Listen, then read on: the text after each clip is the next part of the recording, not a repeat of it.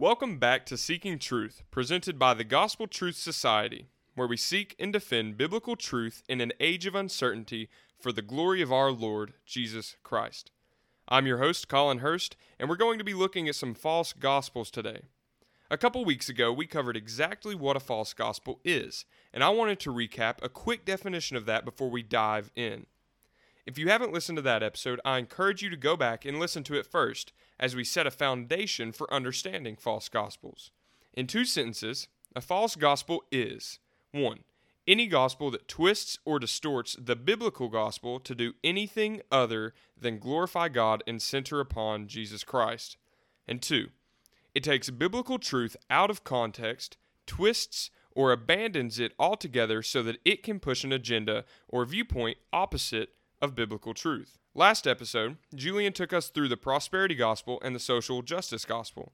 And today, we're going to be looking at two more very popular false gospels that have worked their way into the church and are wreaking havoc. The first is progressive Christianity, and the second is moralistic therapeutic deism.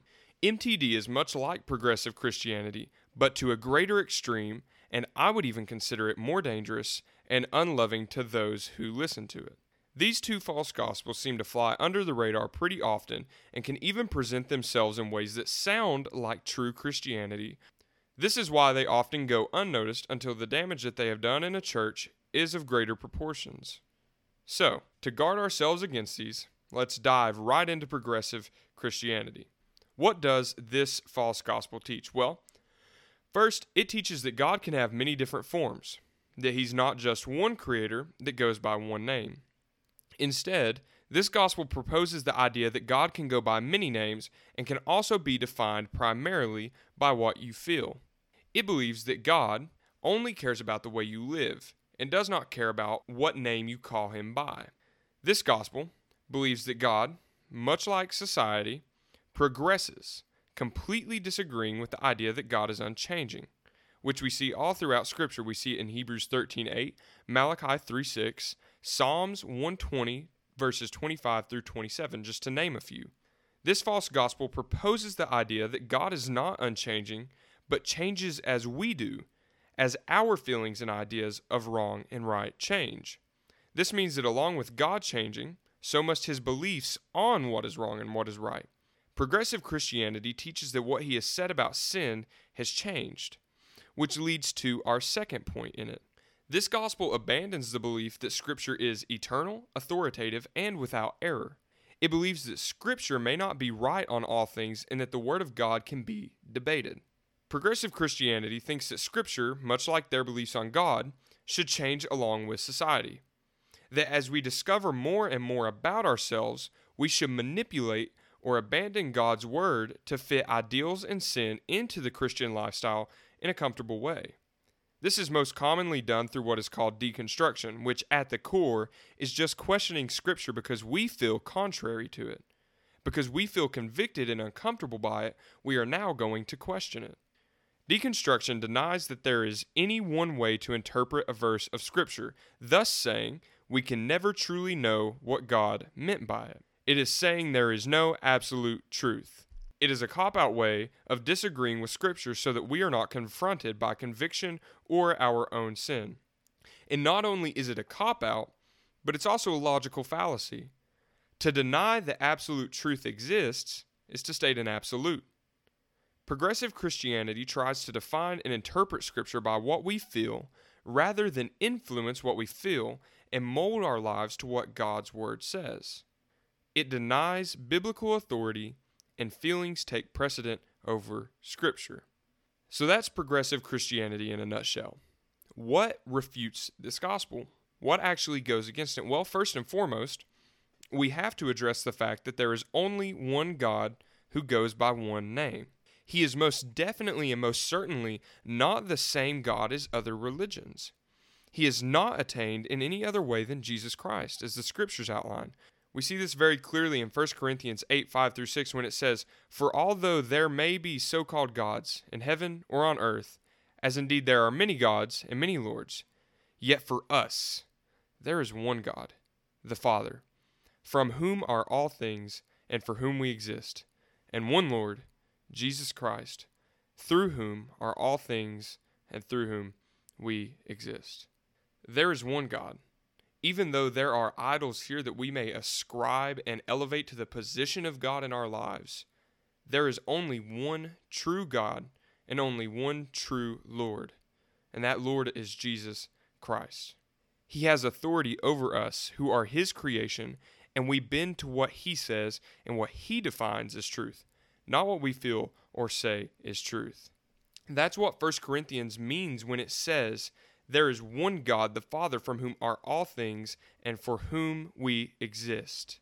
We exist for God and through Jesus Christ, not for ourselves, not so that we can define God, but so that God can define us.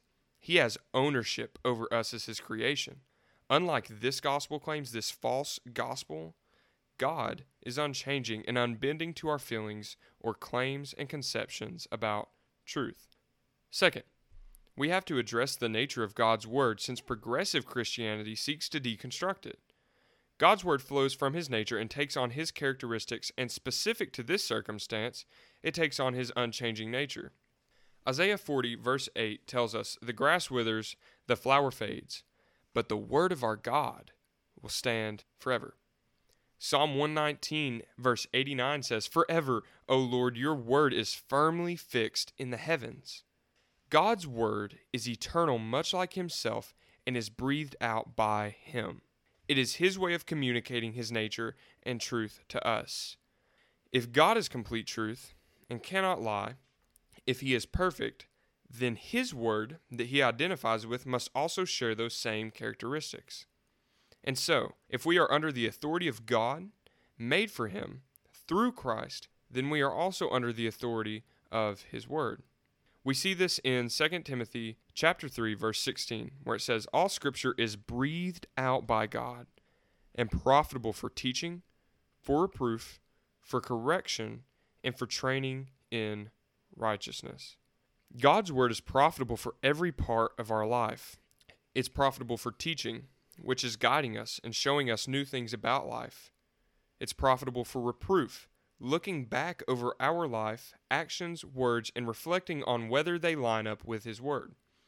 For correction, for correcting whatever in our lives goes against God, and those things that go against Him are outlined in His Word. And finally, it's profitable for training in righteousness.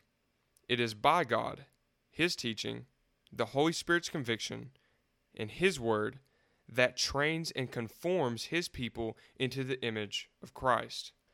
God's Word does not change with the times, as God Himself does not change His mind.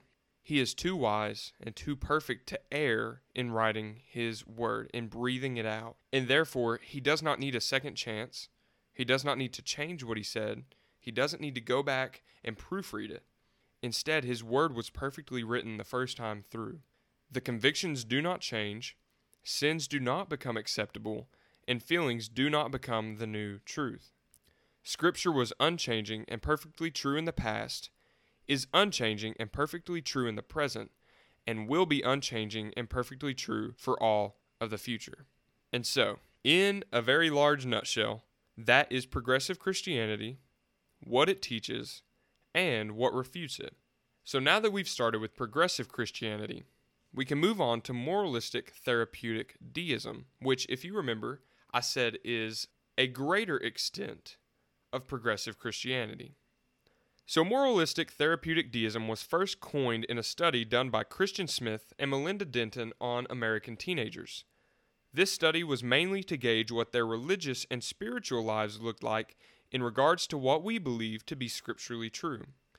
And what they found is that what teenagers are believing does not line up with biblical Christianity. Instead, it's something different altogether. It's a false gospel. MTD is focused more on God as a combination of a butler and a therapist rather than an eternal Savior. It revolves around the idea that to live a good and happy life, you just need to be a good person, have good morals, and do nice things. This is God's call for you, His goal for the universe. God exists to make you feel good about yourself, and Jesus died so that you can have a happy life. In short, MTD is all about feeling good and being nice. And at some points, it even looks and sounds Christian. And that's the danger of it. This has not crept in because churches are preaching the main five tenets of MTD, but instead has seeped into Christianity because of the culture around us.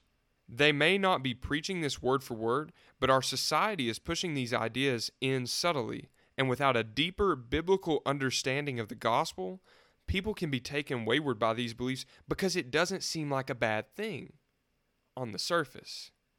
But let's take a deeper look at their five core tenets and you'll start to see why this is a false gospel. Those who subscribe to this viewpoint believe five major things, and we'll go over each of these in detail in just a moment. Number one, a God exists who created and ordered the world and watches over human life on earth. Number two, God wants people to be good, nice, and fair to each other, as taught in the Bible and by most world religions. Number three, the central goal of life is to be happy and to feel good about oneself. Number four, God does not need to be particularly involved in one's life except when God is needed to resolve a problem. And number five, good people go to heaven when they die. Starting with number one, a God exists who created and ordered the world and watches over human life on earth. So far, kinda good. God does in fact exist, and He has in fact created the world. Genesis 1 tells us so. He orders it and watches over it. However, even here we see the temptation to reduce him to a small set of responsibilities. But a quick glance at Hebrews 1:3 and Colossians 1:17 shows us that God actively holds all things together in existence and governs us completely as we see in James 4:15. He doesn't just watch over human life, but interacts with the world clearly seen in Christ, who descended and became man. And we could go on and on about how God interacts and governs the world itself, but for the sake of time, we'll move on from this one since it's the least off base. So, to fix it, the one true God created, ordered, and upholds the world, governing human life on earth. Number two, God wants people to be good, nice, and fair to each other, as taught in the Bible and by most world religions. This belief is often rooted in the golden rule from the Sermon on the Mount in Matthew 7:12, where Jesus says, "So whatever you wish that others would do to you, do also to them." When you ask a majority of people what they live their life by, they'll tell you the golden rule. This is an important statement. But even more important than the statement itself, we must live for the one who said it. This is where we begin to see this message going off track. God just wants us to be good people, nice people, people who are fair to one another.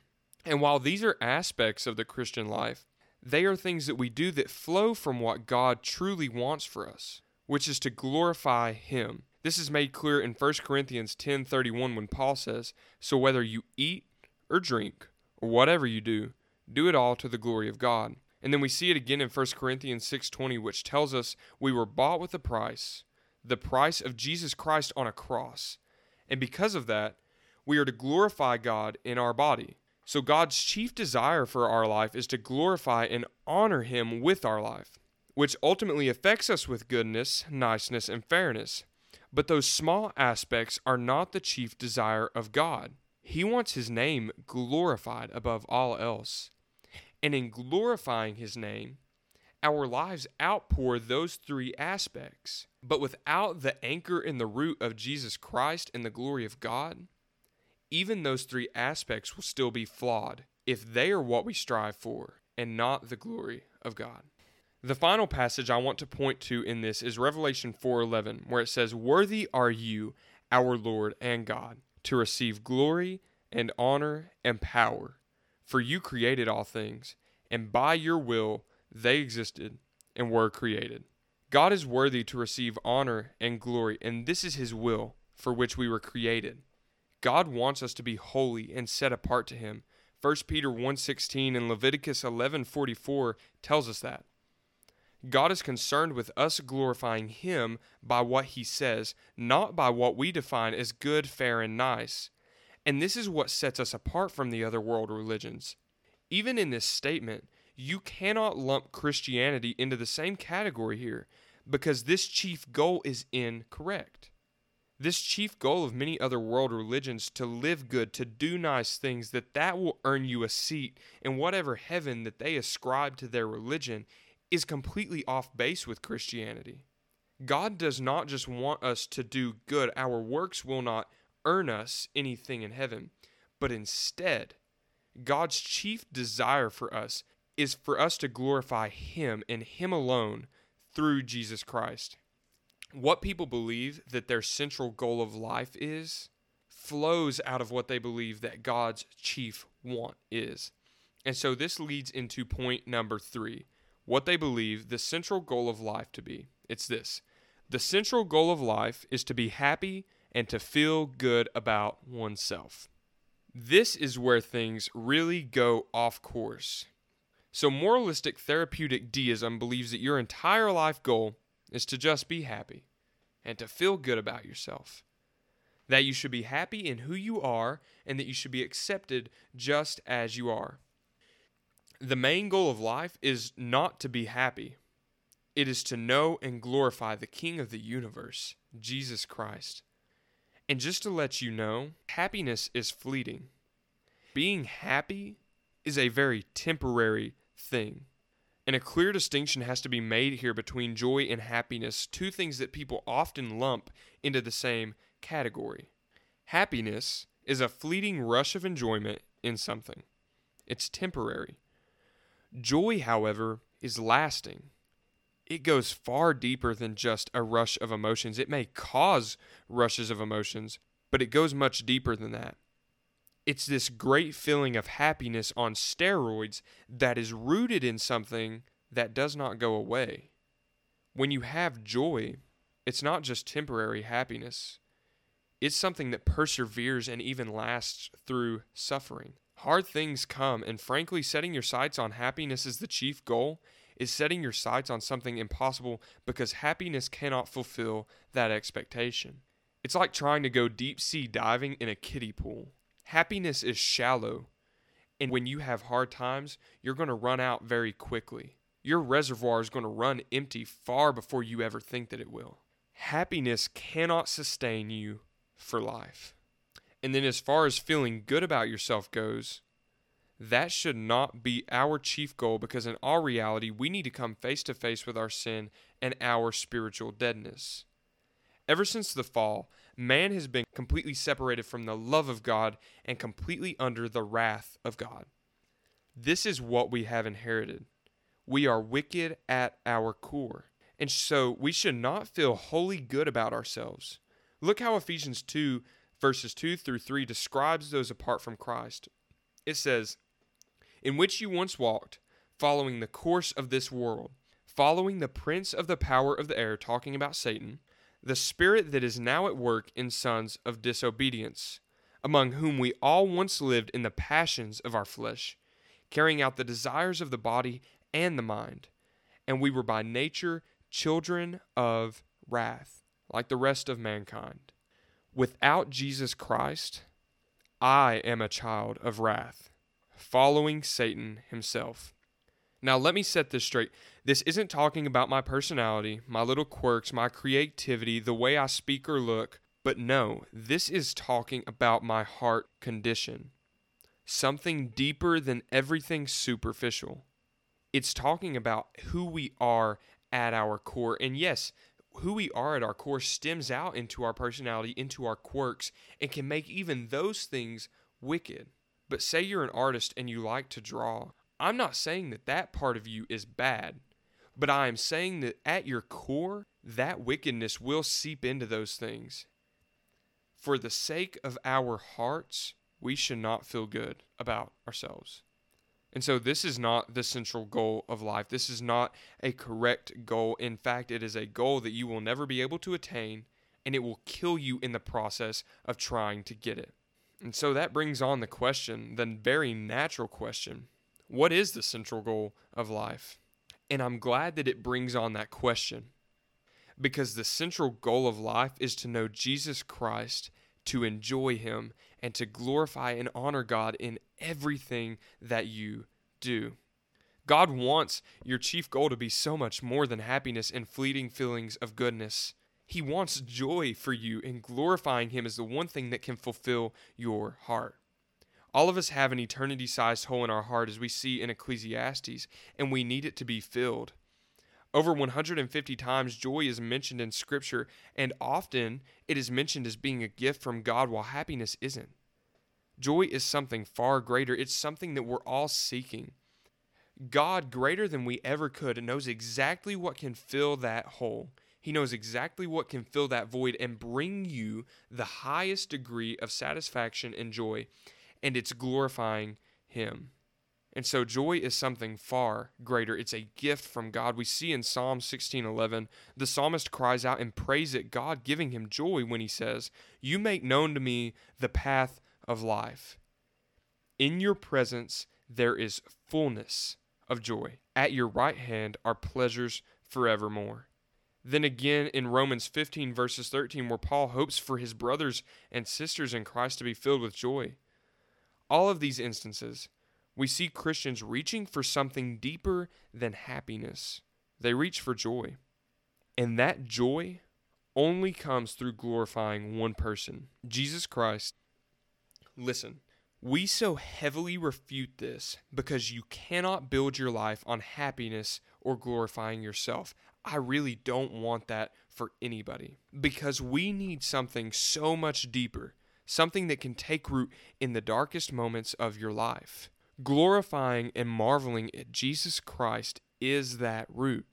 Seeking Him with all you have because He is worthy. That's our chief goal. I love how the Westminster Shorter Catechism puts it. It says, What is the chief end of man?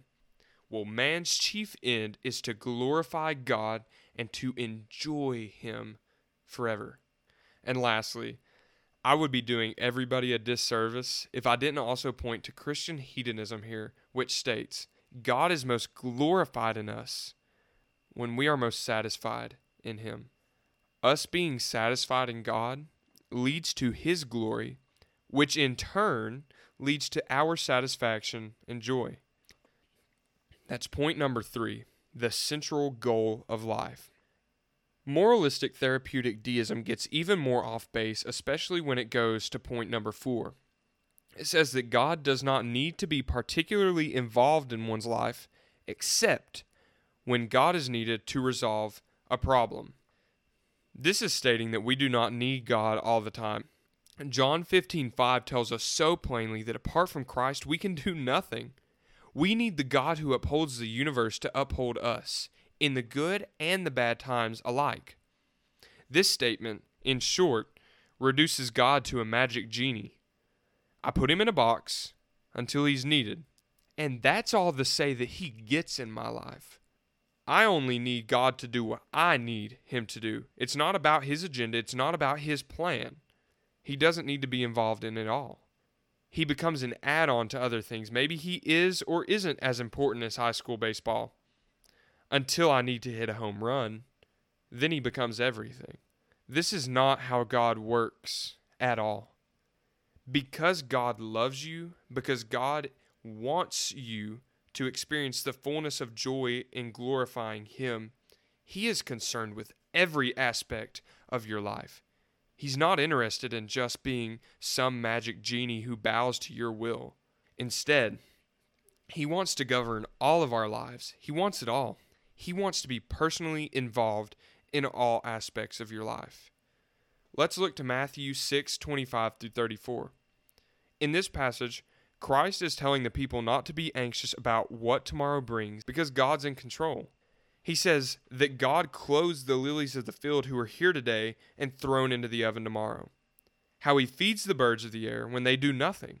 And all of this leads to Jesus telling us that God knows all of our needs, and if we seek God, He will take care of our true needs, what He knows we need.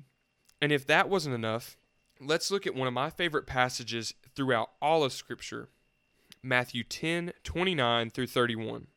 It says, Are not two sparrows sold for a copper coin? And not one of them falls to the ground apart from your Father's will but the very hairs of your head are all numbered.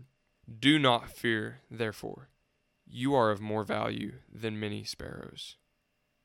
two sparrows off in the forest. That seems to be the most insignificant thing in the world. But even those sparrows do not die apart from God working it. And you are of much more value than the sparrows. God has numbered the hairs of your head and is involved in everything. He wants to be personally involved in your life because He cares. It's not because He wants to be controlling, it's because He wants the best and the most for you. And we have to come to terms with the fact that we don't know what is best for us. My associate pastor one time was talking about God working His will in our lives. And he described it like this We look at this tapestry that God is weaving, but we look at it from the backside on this side of eternity. And to us, it looks like a jumbled mess of string. But when we get to the other side of eternity, we see the other side of the tapestry, the side where God works and the side that God sees. And it's beautiful. It's this stunning portrait that God has been weaving throughout all of time and has always been what's best for us. We just couldn't see it. So that's how God works in our life. But how should we treat God's working in our life? As an add on? No. God, in true Christianity, is everything to us. Our entire lives are to be consumed with His glory. Think of Daniel, Shadrach, Meshach, and Abednego. God could have delivered them from the furnace by teleportation or, or something crazy like that. I don't even know. But instead, he got down and got involved in the furnace himself through the pre incarnate Christ. And their entire lives were offered to him because he's God. They were completely ready to die for them. He was everything to them and should be everything to us. There is not a different level of Christianity for Daniel, Shadrach, Meshach, and Abednego than there is for us today. In fact, if you're in college, Daniel, Shadrach, Meshach, and Abednego were younger than you. They were teenagers in a completely foreign land where nobody would have cared if they abandoned God and lived it up in sin. But God was worth so much more. He was worth their lives. And we're called to the same level of Christianity.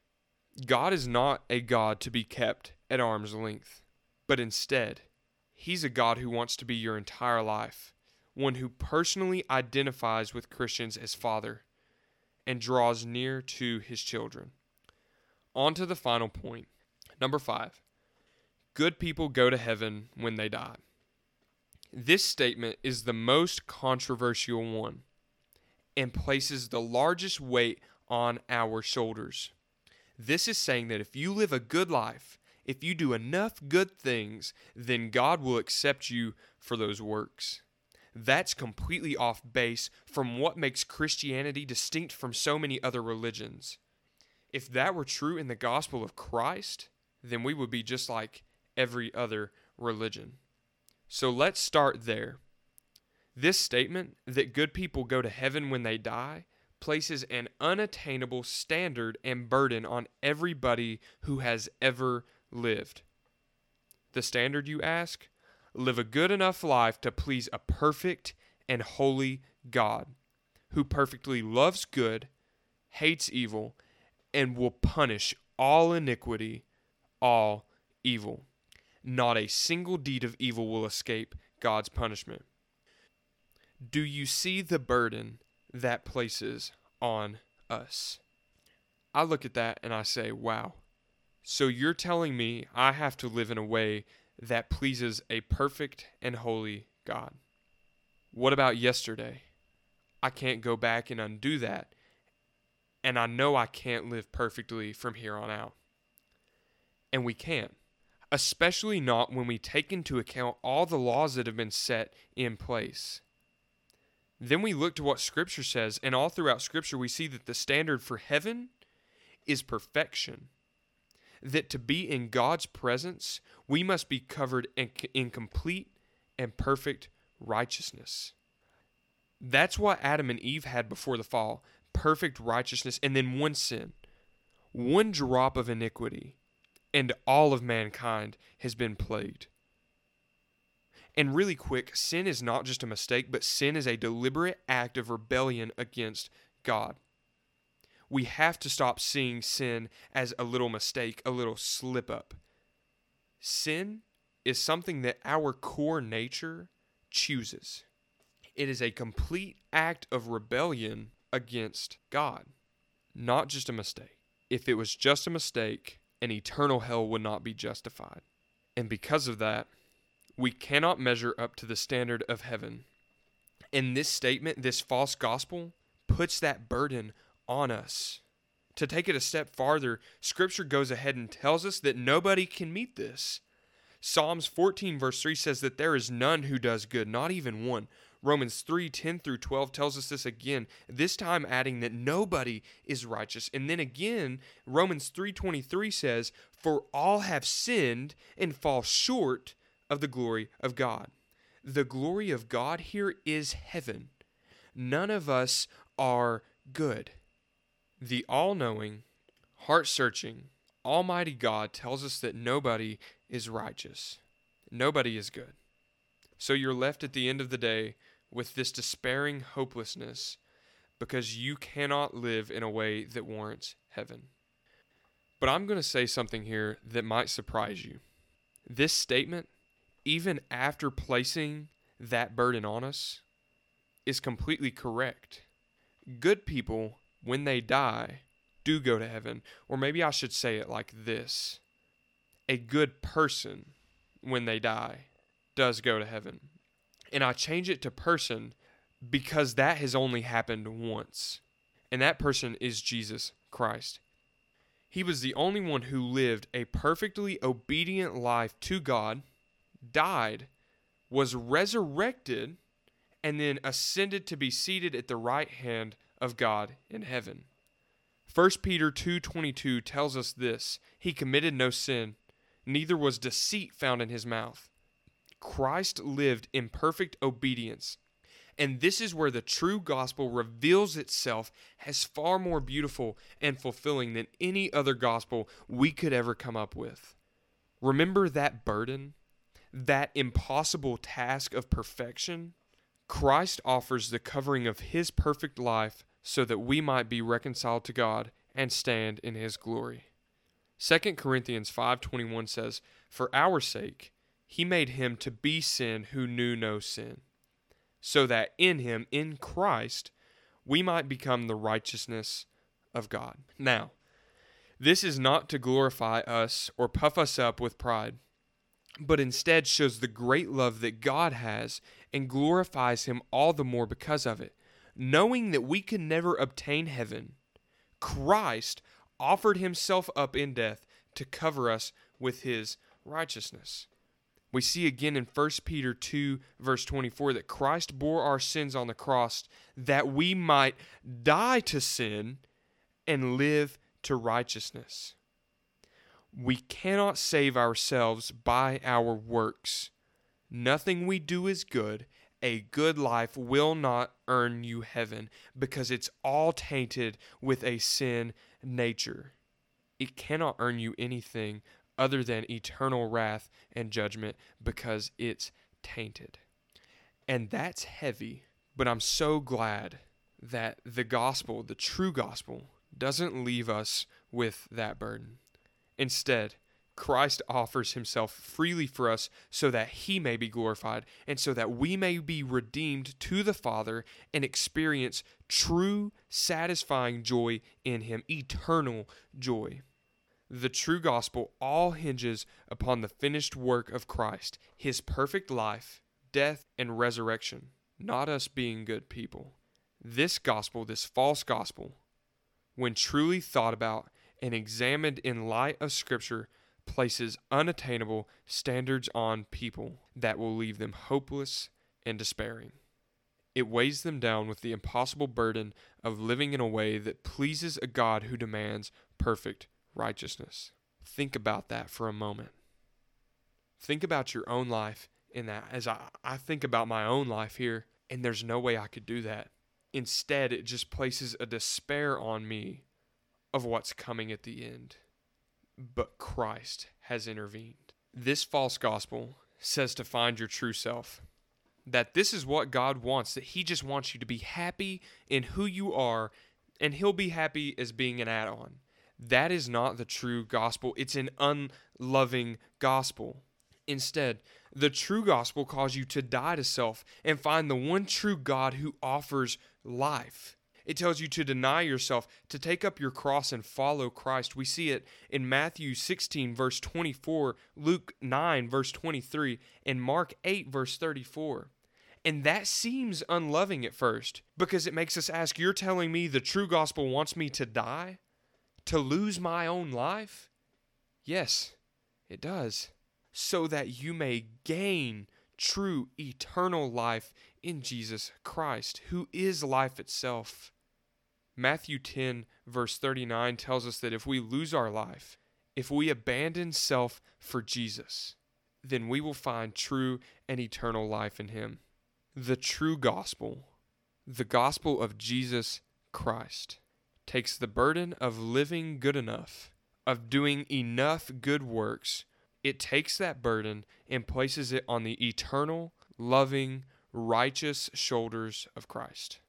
I really like how the other guys podcast, and yes, that's their name, uh, rephrase this statement. They say, Bad people become the righteousness of Christ when they die to self. And so, contrary to this false gospel, I want to end with this. You want eternal, true life and joy? Don't seek yourself, abandon yourself, and seek Christ with all your heart. Turn and believe the true gospel and find true eternal life. And so, it's so important to Julian and I that each time we do this podcast, each time we produce another episode, it is all centered upon the gospel, the true gospel, the finished saving work of Christ. And that's what I leave you with. Jesus Christ's perfect, obedient life, death, and resurrection is the only thing that we can trust in for salvation. He is the only one that gives eternal life. Thank you for tuning in this week. Julian and I are trying to figure out some things with school scheduling, and pretty soon we're going to be releasing something on social media letting you know our plan for this semester. I'm your host, Kollynn Hurst, signing off.